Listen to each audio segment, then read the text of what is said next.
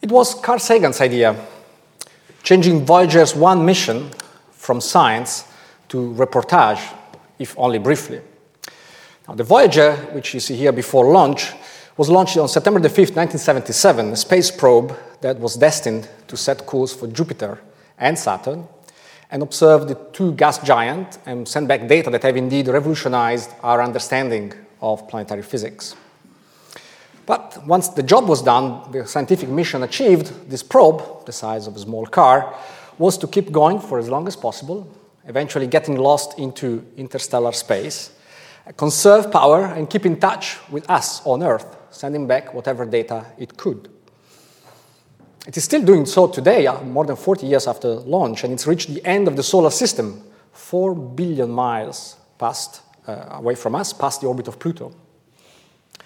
On board the Voyager 1 and its twin, the Voyager 2, a golden disk was a late addition to the mission, which you can see here being prepared to be mounted before launch. This was also Sagan's idea, because he knew that the probe was destined to leave our solar system and that in about 40,000 years, it will brush past another star 17 light years away from us. So he assembled a cross-disciplinary team to put a cosmic postcard on this golden disk, an interstellar postcard that could be understood, hopefully, by any sentient being that might one day pick up the Voyagers. On the cover of the golden disk, a set of instructions are etched and designed to withstand the trials of deep space travel. And the instructions tell the future hypothetical aliens how to play the disk, that it needs to be spun at the frequency of 16.5 rotations per minute, units of the fundamental frequency of hydrogen, which is also depicted.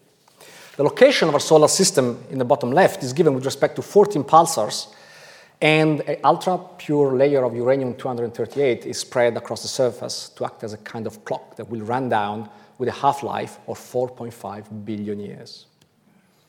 So the alien hand, if it is a hand, that will potentially one day remove the disk from the encasement on the side of the Voyager, will find behind it the stylus that's needed to play it and reproduce the contents, as well as this picture, the test picture that you can see etched on the surface will tell them whether they got it working right.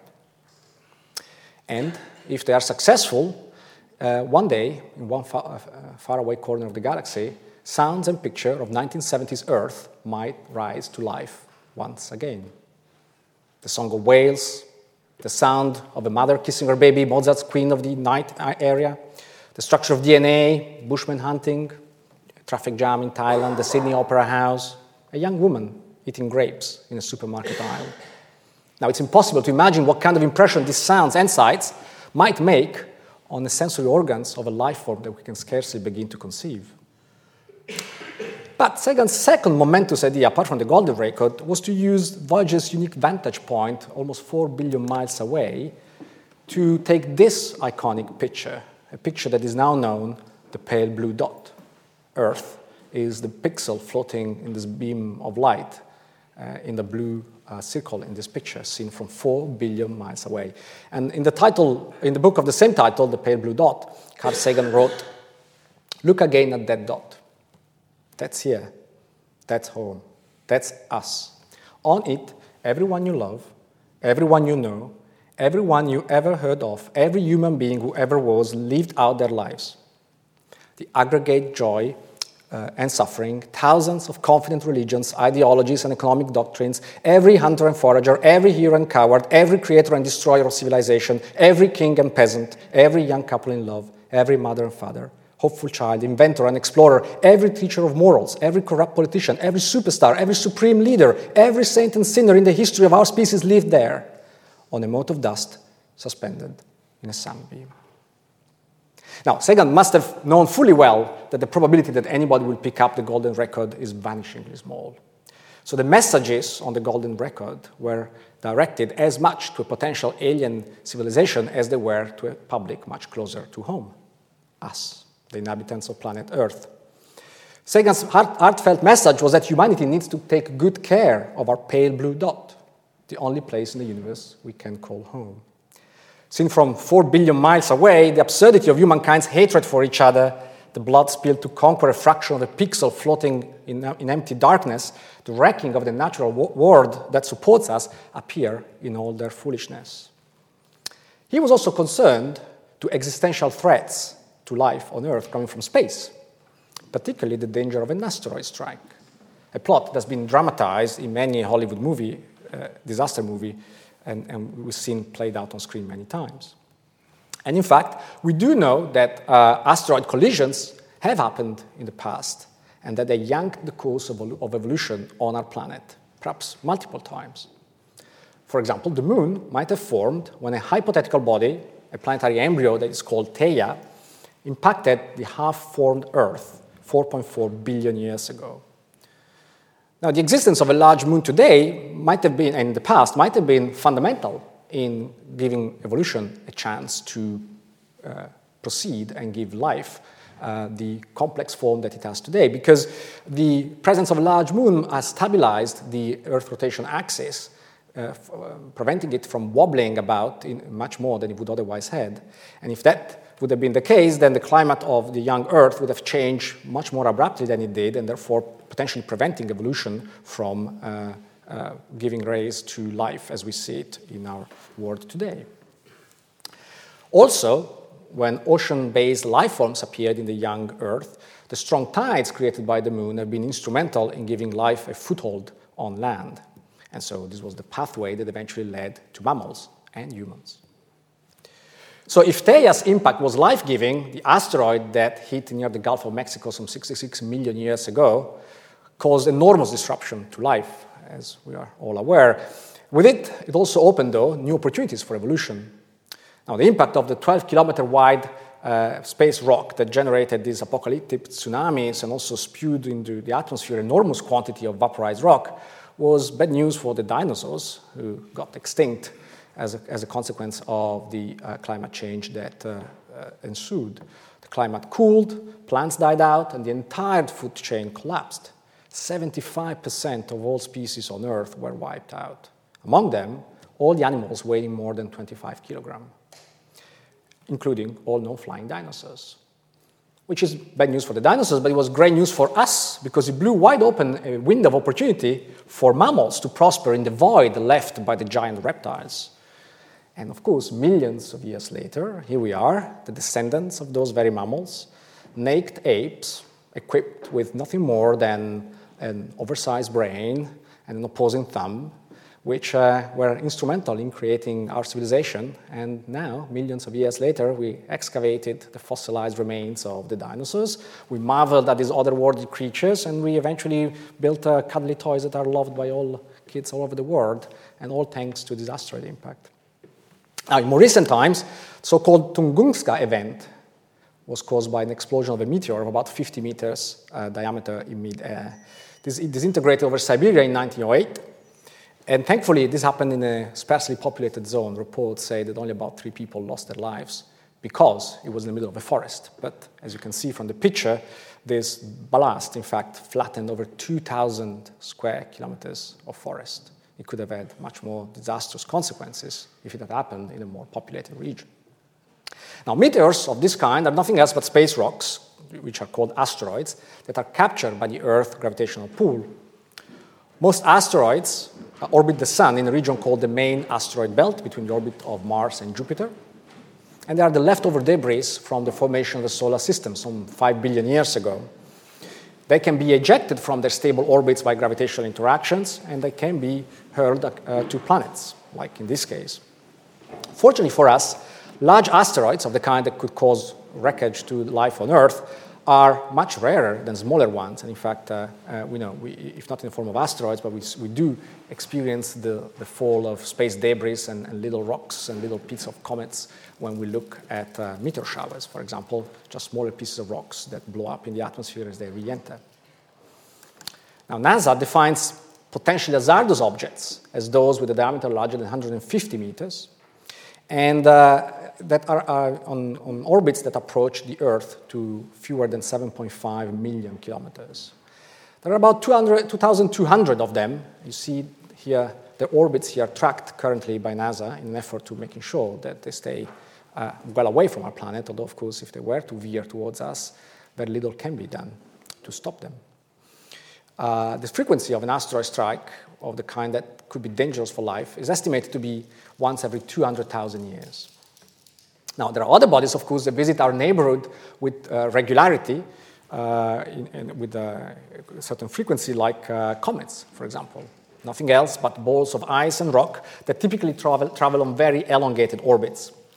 Halley's Comet, for example, is a famous example that faithfully returns every 76 years. And if you missed it in 1986, you got another chance in several decades. I probably won't see it again.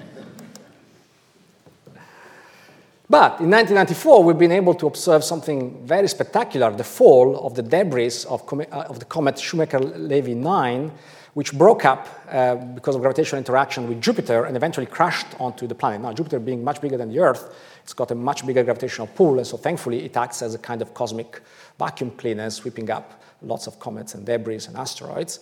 And you can see in this picture, the dot is the explosion or the hit or the impact of the comet fragments onto the dark side of Jupiter with an estimated power of 300 million atomic bombs. So what about other threats to the future of life on Earth from space? Well, another long-term danger actually comes from the very source of energy that enables us to live on our planet, our very own star, the sun. Nuclear fusion reactions convert hydrogen into helium in the core of the sun, and therefore are the source of all the heat that enables us to live in a habitable zone on this beautiful planet. This is a very stable phenomenon inside the sun. In fact, the sun today is a middle-aged star, having been burning hydrogen for about 4.5 billion years. And this is something that's likely to continue for the next 4 billion years or so.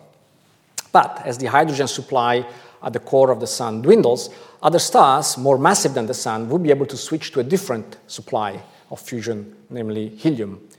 The sun, however, is not sufficiently massive to ignite helium in its core, and so the core will fill up with inert helium. Hydrogen fusion will move to a shell outside the core, and as a result of that, our star will blow up and expand. And it will become, eventually, a red giant.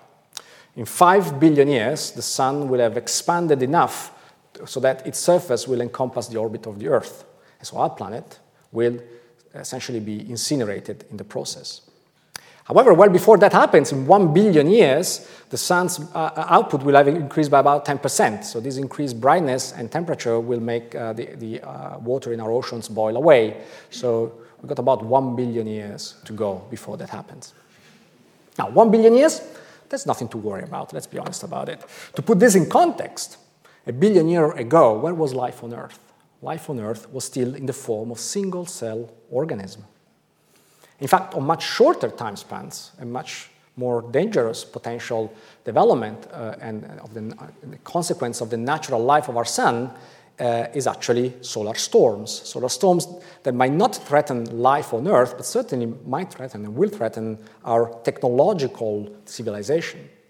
Now, solar storms are a consequence of the reconfiguration of magnetic fields on the surface of the sun, twisting and snapping in correspondence to the sunspots, the cooler dark patches that you see that appear as dark spots on the surface of the sun. The magnetic energy that is released in this process is released in the form of heat, light, and charged particles that travel outwards, and sometimes in the form of solar flares, a massive eruption of plasma like the one that you see depicted in this picture. So this very hot plasma can be heated up to the inconceivable temperature of 60 million Kelvin and travel outwards into space, hitting whatever is on its way, including our planet. So these kind of solar storms are, fortunately for us, we're protected from them by the Earth's magnetic field.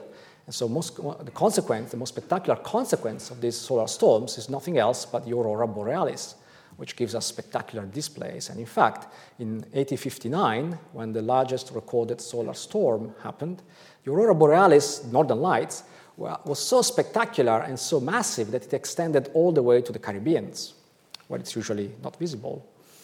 All that happened in 1859 was a massive disruption of telegraph lines, because that was essentially all there was in terms of electrical infrastructure at the time.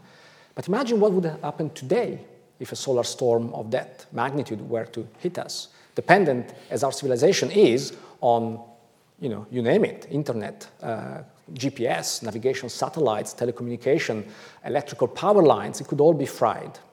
And if that would not necessarily be a threat to life itself, it's clear that our entire navigation, security, economic, financial systems would go down, but for lack of infrastructure. And therefore, certainly our civilization could be threatened by the anarchy and chaos that could ensue. Other stars have lives that are more adventurous than the Sun. Rather than just swelling and cooling off, eventually retiring from active stellar service like the Sun will do in 4 or 5 billion years as a dozy white dwarf, other stars that are more massive than the Sun will burn recklessly through their hydrogen supply, and then after just a few million years, we'll move on to the next one, helium, and then carbon, neon, oxygen, going through the heavy elements, fusing always element into heavier ones until eventually they run out of nuclear road. They reach silicon, and silicon can be fused into iron, and when you get to iron, that's the end, because you cannot fuse the iron into anything else, anything heavier, unless you supply energy. So it becomes a losing game, gravitational collapse wins out, and the star implodes in a collapse that is called, that gives off a lot of energy and is called a supernova explosion. This mighty explosion destroys the star and it explodes, spewing out all of these heavy elements that it has produced during its lifetime. And in fact, it has been suggested that in the past 10 million years, 2 supernova explosions might have been close enough to Earth to alter the Earth's climate with their influence. More recently, the supernova that you see in this picture at the center is the bright dot with the rings of gas expanding. Supernova 1987A in the Large Magellanic Cloud was such an occurrence. There is also a second kind of supernova explosion called Type 1A that is of a different kind. Luckily for us, 1987A went off 168,000 light years away. So by the time the energy and the light and the X-rays of the explosion reached us, they were diluted by distance, and it wasn't dangerous for us, although it was very important for astronomers and astrophysicists. We learned a great deal about neutrinos, for example, from this explosion. But it's clear that a supernova explosion of this kind, within 25 light years from Earth, would likely wipe out life with its flux of X-rays and gamma rays. But luckily for us, there are no stars that are likely to go supernova within that radius, so the nearest candidate is Betelgeuse, the star in the upper left corner of Orion, the familiar winter constellation, a red giant that you might have heard from the news caused some concern in 2019 because it was dimming. It dimmed over a course of a few months quite significantly from its normal brightness. And it has reached, and this is thought to be a consequence of the convulsion of the end of life that Betelgeuse is reaching. It's probably got another 100,000 years to go or so. So again, nothing to worry about. And when it does go bang, there are 550 light years between us. So that means that future astronomers, if there are any, might be treated to a great spectacle without having to worry too much about the danger for life on Earth. And we should really remember that supernova explosions, as dangerous as they might be, they were absolutely crucial in producing and then spreading through the universe the heavy elements on which life is based. The violent death of supernovae can be and is a source of destruction, but it can also be a fountain of life, literally providing the elements of which planets, trees, cats, cheese, humans, everything is made. But there is something else out there that might overrun us with deadly consequences and do so in a way that we would not even realize until it's upon us, and too late to do anything about. And quite frankly, there is nothing to do about it. It has been called the ultimate ecological catastrophe, the possibility that empty space itself, or more precisely what physicists call the Higgs boson field and the vacuum, might spontaneously change. Now, you might think that what you can't see can't hurt you, and how dangerous can the vacuum be? It's empty. But actually, well, let's take a step back and consider this scenario. A ball sitting on top of a hill and 2 valleys either side, one deeper than the other.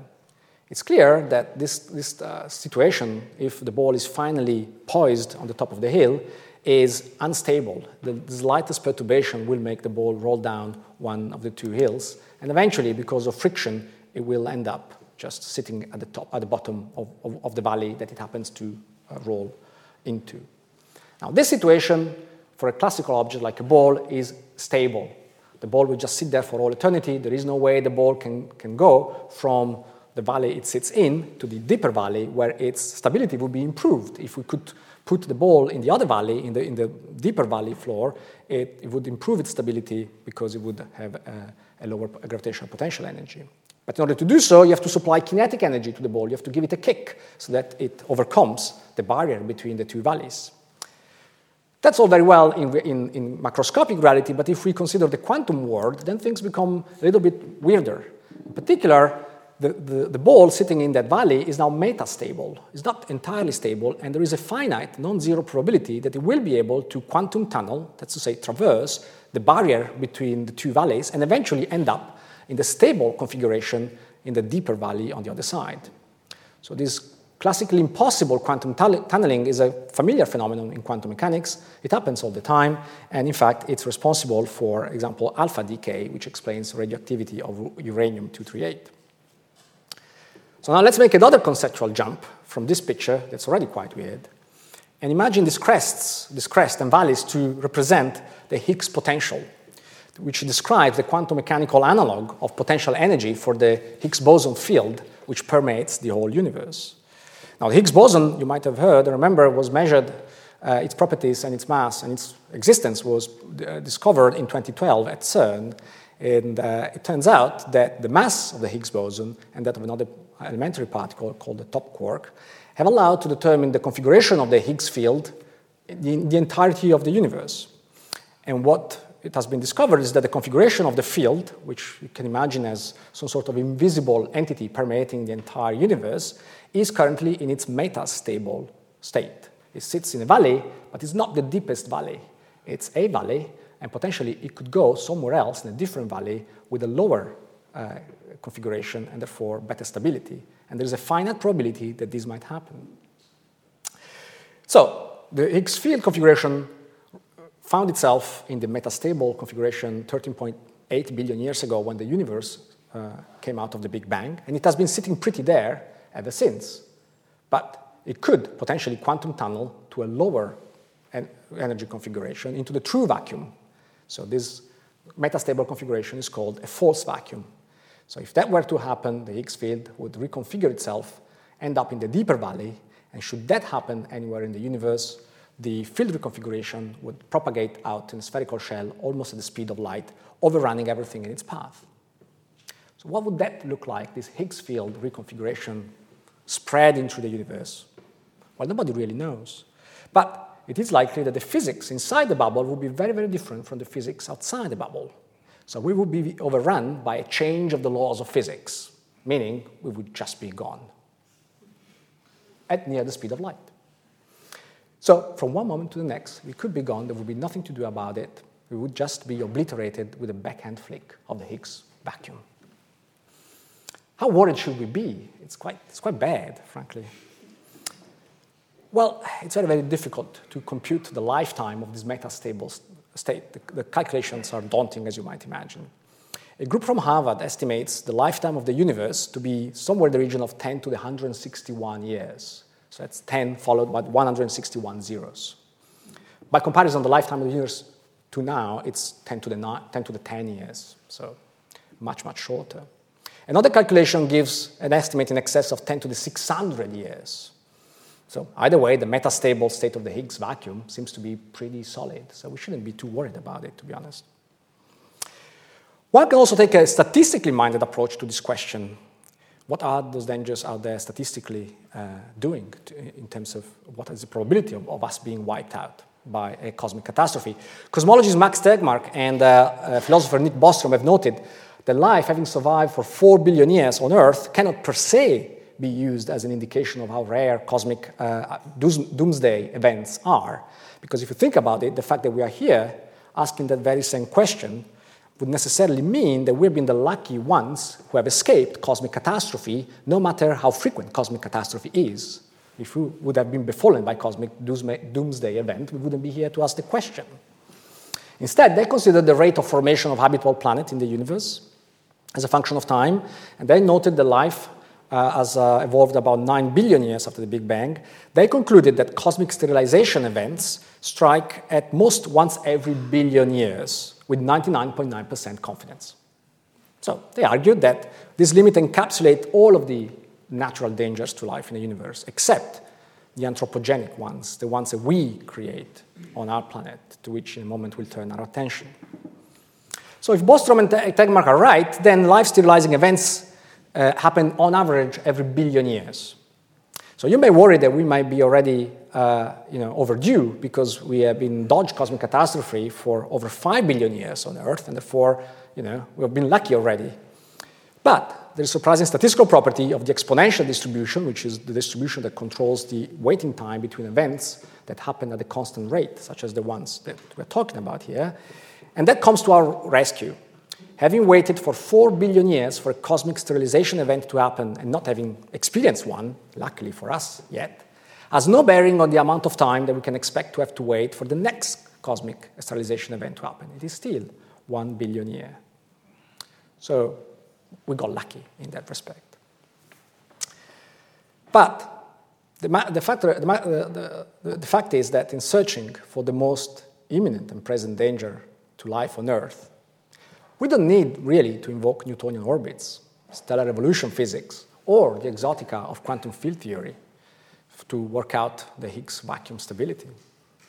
It is sufficient for each of us to look around us in this room or in the morning in the mirror, because the most present and palpable danger to the future of life on Earth is not out there. It's in here. It's us. When we consider the future of life on Earth, we must first and foremost ask the question that Jonas Salk, the inventor of the polio vaccine, posed. Will future generations speak of the wisdom of their ancestors as we are inclined to speak of ours? Are we being good ancestors? Now, at the beginning, the naked ape that we call Homo sapiens seemed harmless enough. The use of fire, stone, wooden tools helped our ancestors survive in a world that was full of better-equipped predators, where food was a scarce resource, dangers aplenty, and life a constant struggle. But then, 50,000 years ago, our most powerful weapon somehow came into existence, language, and with it, abstraction. Now, the wheel of technological innovation began to spin in earnest. In a short 10,000 years, the naked ape built cities that light up the night, space stations that circle the Earth, works of art that move the soul. We sent 12 of us to play golf on the moon and created weapons of unimaginable destructive power. Yet, this technology that is often indistinguishable from magic, as A.C. Clarke once put it when describing futuristic tech, has somehow failed to be put to the work for the benefit of all. Millions of people die of premature death due to obesity, heart attack, and other illnesses related to overconsumption of heavily processed food, while millions of others go hungry and are undernourished. Income inequalities are higher than they've ever been. The richest 10% own 3/4 of all wealth, while the world's 10 richest men have seen their wealth double during the pandemic. Mastering our own tech seemed never to have been our forte, and making sure that the almost godlike powers that it confers on us, making sure that those serve all of humankind, has never been our strong suit. Let me quote you some words, the origin of which will become clear in a minute, but whose importance, I think, is ever more urgent today than it was when they were written. What the inventive genius of mankind has bestowed upon us in the last 100 years could have made human life carefree and happy if the development of the organizing power of man had been able to keep up with its technical advances. As it is, the hardly bought achievements of the machine age in the hands of our generation are as dangerous as a razor in the hands of a 3-year-old child. These words were written by Albert Einstein in 1932, ahead of the Disarmament Conference, and they are even more urgent today than they were when they were written.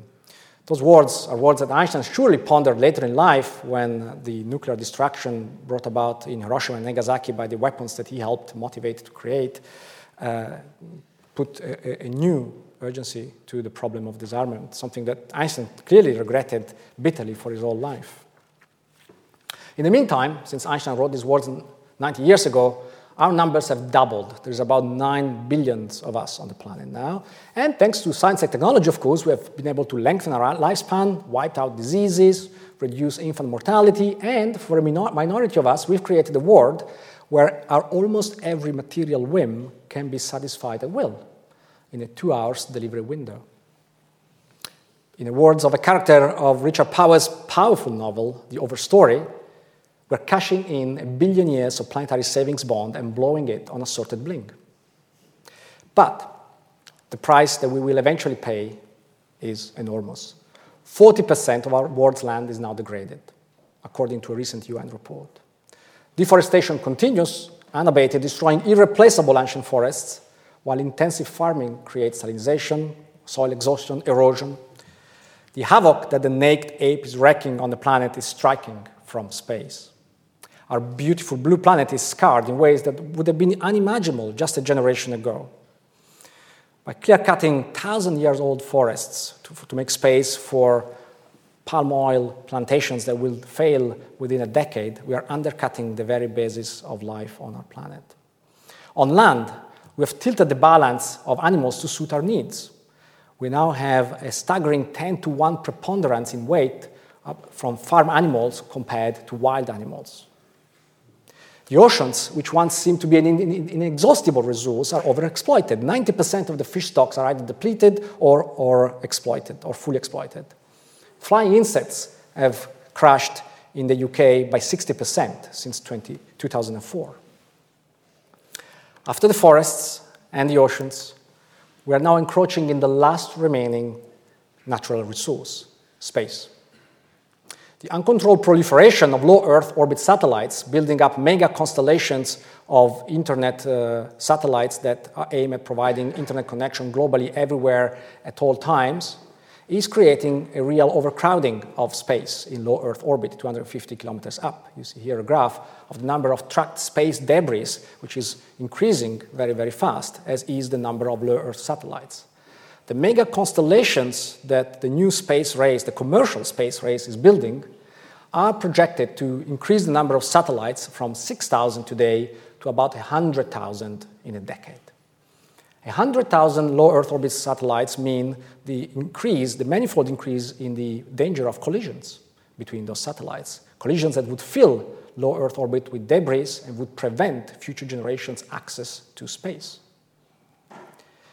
And it's not only a matter of accessing space, it's also a matter of preventing seeing the beauty of the universe from Earth, both for the astronomers whose data, ground-based data, are being ruined by passing satellites. You see the streaks in this picture are being left by one mega constellation passing in front of one of the giant telescopes on Earth, destroying up to 50% of astronomers' data and therefore preventing us from seeing the universe and seeing the distant galaxies and studying it. But equally importantly, these mega constellations are threatening our enjoyment of the night sky, the beauty of the night sky that has accompanied and guided civilization ever since humans looked up at the stars. And I will argue in my upcoming book that actually seeing the stars has been one of the driving forces of humankind's march through history. In 1849, Emerson sang the beauty of the night sky by saying, "One might think the atmosphere was made transparent with this design, to give man, in the heavenly bodies, the perpetual presence of the sublime." This perpetual presence of the sublime is being taken away from us. By 2030, there will be more artificial satellites visible with the naked eye than real stars. We won't be able to experience the universe anymore as our ancestors ever did.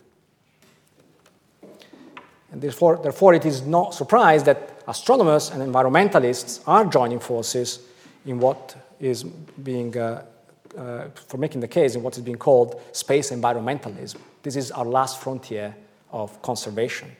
Even space is in danger of being overexploited. We have been here before. Passenger pigeons once numbered in their billions in the eastern United States. Those are sleek, slender, gregarious migratory birds that used to flock in huge numbers, immense flock that darkened the sky for days when they were migrating. There was a colony in Wisconsin in 1871 that was measured to be 125 miles long and 8 miles wide. Can you imagine that? They've been described as a biological storm, a feather hurricane. But in the late 1800s, in the space of just a few decades, they were exterminated as humans hunted them for flesh or even just as a pastime. Nobody could ever imagine that these enormous numbers could ever dwindle to nothing until it was too late to save them. The fate of the passenger pigeon is now faced by up to 1 million animal and plant species all over the world, driven to the brink by habitat destruction, poaching, climate change, of course. Our carbon-based economy is rapidly increasing the CO2 in the atmosphere to the point that the 7 past years have been the hottest on record. Global temperatures are up to 1 degree centigrade above pre-industrial levels. Glaciers are disappearing. The permafrost is melting. The ice cap is retreating. The sea levels are rising. Our planet has entered an out-of-equilibrium phase whose spiraling feedback loops will endanger the lives and livelihoods of billions of people sooner than we think. The passenger pigeon tragedy shows that once life is kicked out of balance, the abundance of life can crash surprisingly quickly, shockingly quickly. In the words of the anthropologist and poet Lauren Isley, we are a vast black whirlpool spinning faster and faster, consuming flesh, stones, soil, minerals, sucking down the lightning, wrenching power from the atom until the ancient sounds of nature are drowned in the cacophony of something which is no longer nature. How long can we tether on the brink before the fall? Now, in the face of these human-induced dangers and existential threat to life on Earth, some are arguing that it's time for us to flee to the stars, to build a modern era Noah's Ark, not out of wood on a mountaintop, but out of steel on top of a rocket, and ensure the survival of the human race by fleeing to the stars, and therefore fleeing the actual and metaphorical flood that is coming. The idea is not new, and it was championed by Carl Sagan himself, actually, who saw it as an insurance policy against the not unreasonable risk that we might end up wiping ourselves out, a danger that has never been more sharply defined, perhaps, than today, when an horrendous war rages in Europe once again. He wrote, "If our long-term survival is at stake, we have a basic responsibility to our species to venture to other worlds." Today's space barons, the multi-billionaires that are transforming space into the final frontier of tourism, have picked up Sagan's flag. In fact, NASA's efforts to take humans back to the moon, and hopefully the first woman to the moon, hinge on privately built rockets. One of the much-touted next steps is a mission to Mars. The date of such a mission keeps slipping back. Maybe 2029 is later now. This is a much more ambitious and technically difficult task than taking people to the moon. Don't get me wrong. A trip to Mars might take 6 to 9 months for a round-trip duration of a mission of about 2 years. The challenges are enormous. Prolonged exposure to cosmic rays, the need to take sufficient supplies along for the trip or else to produce them in situ on Mars, the difficulty of landing a large spacecraft on this planet, so the psychological distress of being in very confined spaces for a long journey. Those are just the tip of the iceberg of the challenges of a mission to Mars, of a human mission to Mars. Establishing a colony on Mars, especially one that can survive independently from the Earth, appears today an even more tenuous prospect. Consider that in 2021, the International Space Station required resupply about every 6 to 8 weeks, and that is for a crew of 7, 250 kilometers away, is not for a colony of hundreds, perhaps 100 million miles away. Others claim that it might not be necessary to send our physical bodies there. We might just be able to jump over to the next step in the evolution and send silicon-based simulacra, perhaps, some sort of AIs that will be better at everything than we are, and therefore they will be better at colonizing another planet as well. So the next step of evolution would be to shed our biological form and live on in the cloud. Now, given the current state of AI, I doubt that this is very feasible in our lifetimes, and even if it could be realized, these artificial life forms that are supposed to replace us would be fundamentally other. Frankly, I doubt that the Neanderthals would have been pleased to be told that they were to be exterminated only for a superior species to take their place. And even if it were possible to build Sagan's ark, our technology, frankly, is not today up to the task, but even if it were possible, there would be space for only one species on it, us. There would be no space for whales, falcons, or butterflies.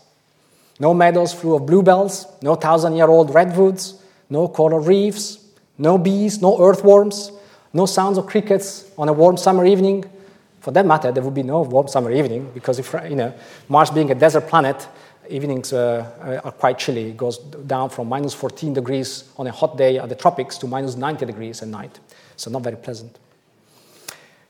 Escaping to another planet, leaving an ecologically compromised Earth behind as an empty husk, would be the ultimate outcome of what the philosopher of technology Lewis Mumford called the mega machine.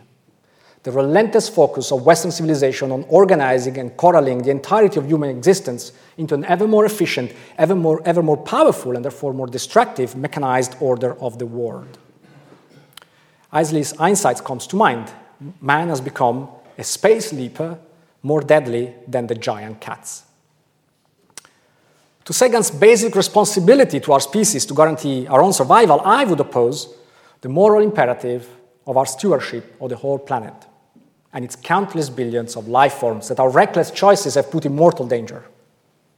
How ironic that we should launch ourselves into space, venturing at great effort to eke out a living out of an inhospitable, barren planet, while at the same time doubling down on our efforts to wipe out all life forms from our own blue, beautiful home.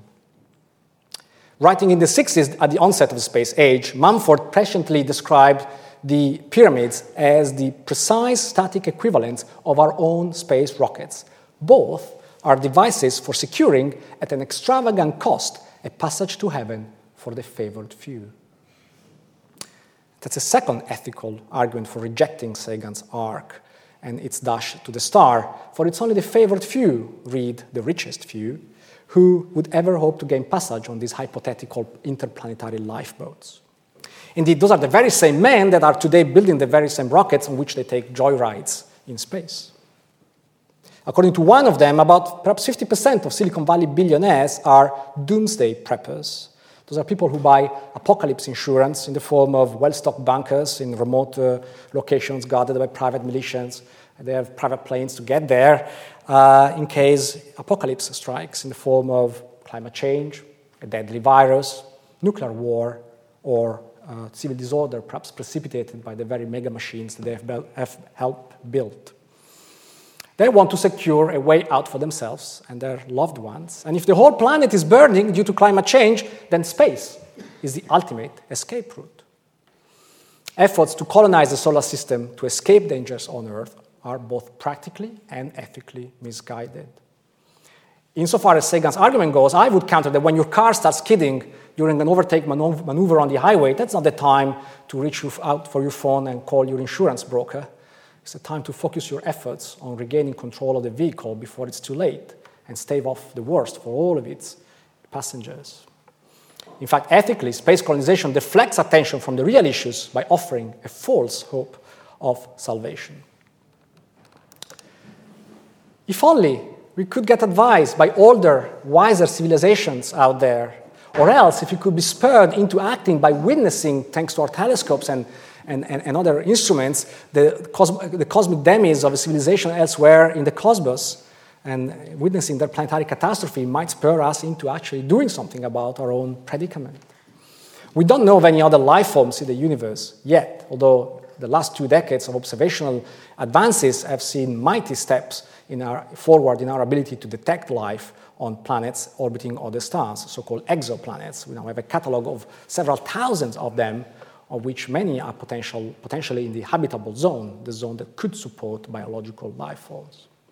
In fact, we estimate that about 50% of the planets in our galaxy might have a planetary system, and if only 1 in 1,000 such systems could potentially harbor life forms, then this makes 150 million opportunities for life to arise elsewhere in the Milky Way alone. The majority of those potential life-friendly planets might be found actually in close orbits around red dwarf stars, very unlike the Sun. The conditions there would be very different than from Earth.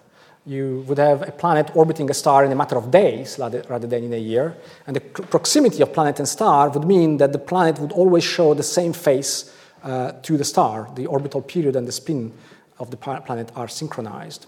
So you'd have a planet that is where one half of the planet is in permanent daylight, potentially too hot, one half of the planet is in permanent darkness, potentially too cold, and the transition zone between the two might offer the ideal opportunity for life to arise. And you would imagine this, this place, exotic place with this giant red star hovering just above the horizon in permanent twilight.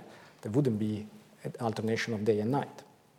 There is no doubt that evolving in such a different environment, life would take unsuspected turns. The human experiment is unlikely to be replicated exactly the same or even in vaguely recognizable form anywhere else in the galaxy.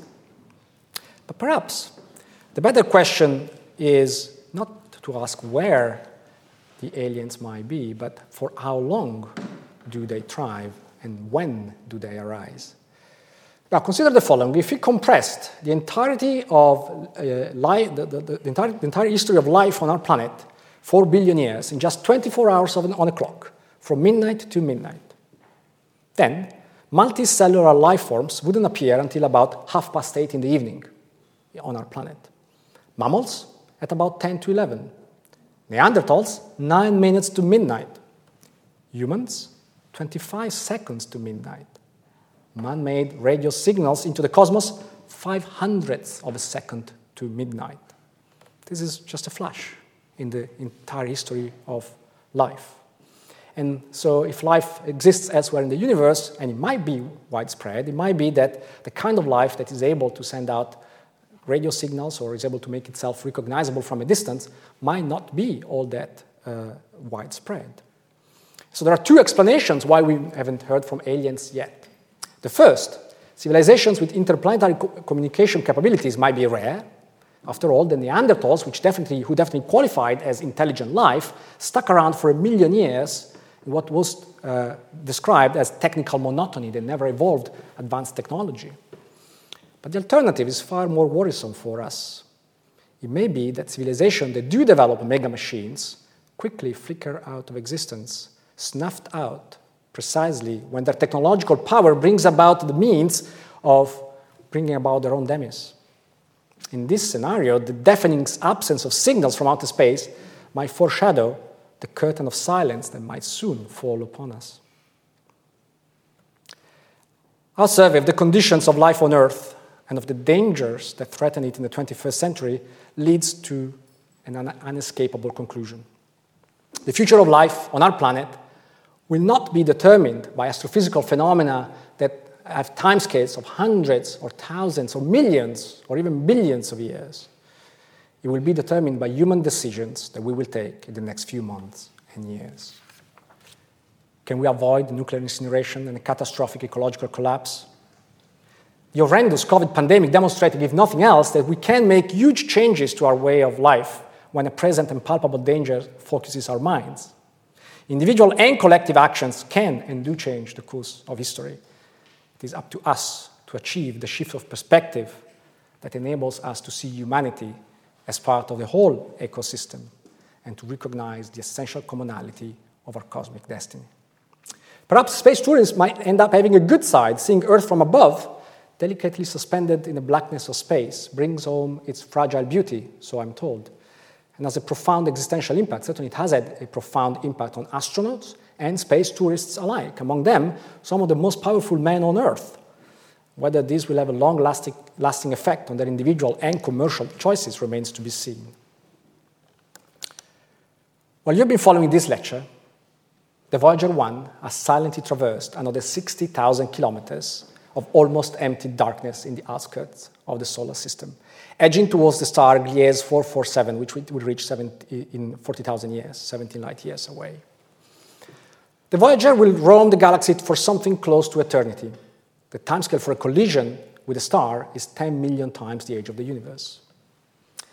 Among the sounds, pictures, and greetings on the golden record is a message by the then US President Jimmy Carter.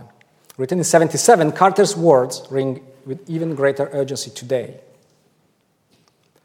Of the 200 billion stars in the Milky Way, some, perhaps many, may have inhabited planets and space-faring civilizations.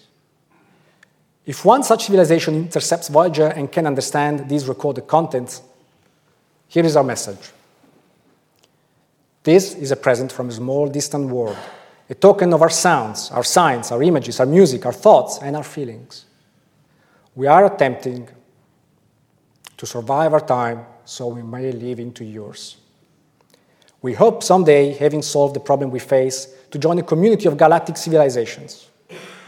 This record represents our hope and our determination and our goodwill in a vast and awesome universe. Whether or not we believe that we will one day join a community of galactic civilizations, it is our urgent task to halt the mindless march of the mega machine, to repurpose its planetary power so that it may serve the needs of all life on Earth, to fortify our hope and our determination, not merely to survive our time, but to create a new time, free of the dangers we are inflicting upon our planet and upon ourselves. Should anybody come looking for Earth in the distant future, guided by the 14 pulsars on the Golden Record's cover, will they be disappointed to find a dead planet, a cosmic tombstone marking the failed promise and the misguided hubris of the naked ape? Or will they marvel from the orbit of Jupiter already at our beautiful blue dot, sparkling delicate and majestic against the darkness of space? Our actions today will determine not whether we can be good ancestors, but whether we may become ancestors at all. We cannot afford to fail. Thank you.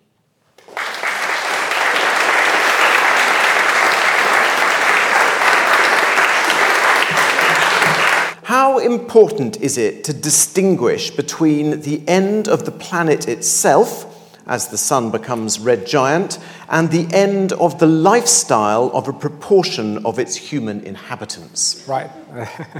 Indeed. And in my talk, I've tried to speak to both of those concerns. And I think the bigger concern, of course, is for the impact that we as humans have on the entire biosphere of Earth. Because you can imagine we being so destructive as to destroy the entirety of life on the planet. That is not impossible, but you could also imagine that a catastrophe of the kind that I've described could wipe out a large majority of life, but life would eventually recover in the vast majority of scenarios. So I think it is first and foremost a question of deciding we as human species, as the dominant species, technologically dominant species, are we ready to revise our lifestyle and our expectations of what our lifestyle can be in order to make space, first of all, for our fellow humans who do not enjoy our lifestyle currently, but also to make not just space, but to leave the space for the biosphere at large, because the fact of the matter is we are using resources at a far higher rate than the planet can afford. And these choices that we're making now in just a few decades will come back to hunt us and our descendants. We cannot afford to go on like this. So doing what's right for the planet is also doing what's right for humankind, I would say. So to bounce back on that, would you say that actually we're more a danger to our planet and everything around us than ourselves? Because as you said, we're advancing technologically very, very quickly. And actually, by the way things are looking, we can counter our own effects, but we can't counter the effects on everything else. So would you say that we're more a danger to the planet itself than we are to humankind in that case? I think the two questions are interlinked, precisely because we tend to see ourselves as being insulated from natural environment and because of our technology, which by and large, we live in a city like London, which is a great city, but it's completely dependent on supplies, energy from the wider environment, of course. And so we tend to see ourselves as being insulated, but the pandemic certainly has shown how everything now interconnected and interdependent is, and the ultimate substratum on which all of this chain of dependency rests is the biosphere. So wrecking the biosphere is akin to sowing the very ball we're sitting on, and the effects can propagate shockingly quickly. Think of what's happening with the overexploitation of fisheries, for example, and the livelihoods of millions of people are at stake through that. So we're not an insulated part from the environment. The environment is what supports us. And we've been exploiting it far too high a rate for far too long already. Oh, thank you. At the beginning of your talk, you outlined possible global destruction due to asteroids. That sort of threat would seem minuscule compared to our own behaviour in terms of environmental destruction and nuclear conflagration. Would you agree that we've inflicted more chance of destruction ourselves than that from outside astronomical sources? I think so, absolutely. I would agree with that. And I think the asteroid strike is something easy to picture in your head, and there are many movies that play along with this disaster scenario and so on and so forth. And therefore, it's something that perhaps strikes our fantasy as being more imminent or more dangerous or more risky than it actually is, while the chain of relatively hidden reactions that are happening in terms of our destruction of, destroy the Amazon forest, and this has got a global consequence on climate. It's something that plays out quickly on the timescale of the planet, but relatively slowly on the timescale of a lifetime, although we've seen accelerating changes in our lifetime, certainly in a decade. But, we got this very bad habit of being very adaptable beings. And so, we see spring arrive 3 weeks earlier, and we quickly forget that it used to be 3 weeks later. It seems as if it has always been thus. So we adapt quickly on changes that are very, very quick on a planetary scale, and until a point comes where this tipping point is passed, effectively, and the cascade can no longer be ignored. But that point, once we reach that point, it's too late to do much about it because of the interconnectedness of the planetary system. But yes, I would definitely be in agreement with you. We are the most dangerous aspect of the risks that our planet is facing today. If we play out the worst-case scenario, as you spoke about, where we continue to exploit the natural resources and we see the eventual downfall of the human race, do you foresee a future in which we will also take down all other living organisms and mammals with us? Or do you see a future where even if the human race goes extinct, other living organisms could continue to thrive on Earth? Well, I think, in my mind, it seems to me that the scenario in which the human race goes extinct is the one where all the other animals will eventually recover and life will recover and perhaps take new evolutionary directions that we cannot begin to foresee. More worrisome, perhaps, is the scenario where we hang on to things and we keep mining the Earth for all it's worth until there is nothing left to mine. That is the real worrisome scenario, I think. So I don't want the human race to go extinct. Let me get this straight. I want us to thrive. I want us to, like in Einstein's world, I want us to be able to harness the power of science and technology for humankind's benefit. But humankind's benefit is too narrowly defined presently. We need to encompass the entirety of the biosphere in order to work for the benefit of the planet, effectively. Well, ladies and gentlemen, I think that's all we've got time for. But as Provost of the College, I'd just like to say 2 words of thanks to Professor Trotter for his amazing tenure as visiting Professor of Cosmology at the College. In addition to his work at Imperial College and the School of Advanced Studies in Trieste, I think we have all seen how he is an extraordinarily good science communicator.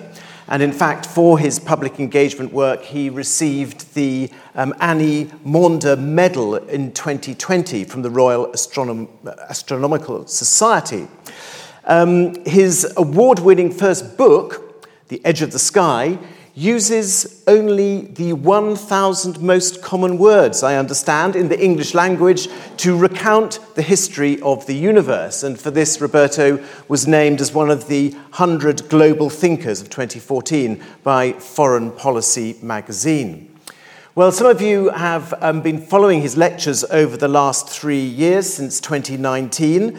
His first series on cosmology was called The Nature of Reality, which examined our understandings of the fundamental reality of the cosmos and delved into some of the biggest questions in physics.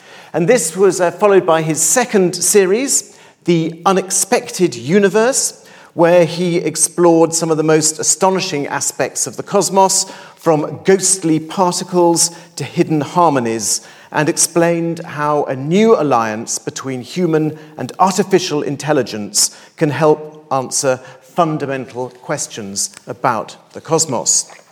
And this was followed by his current series, The Frontiers of Knowledge, and this has examined the enormous progress in the exploration of the cosmos and the questions this has generated, concluding today with this exploration of the ultimate destiny of life on Earth. Well, throughout his time as a Gresham College visiting professor, he's brought his considerable knowledge of very often extremely complex concepts in astrophysics to those of us, certainly speaking for myself, who are not great experts, and we are really grateful to him for his work. I really hope we'll be able to invite him back here in the future, but for now, Roberto, I'd like to thank you very much indeed.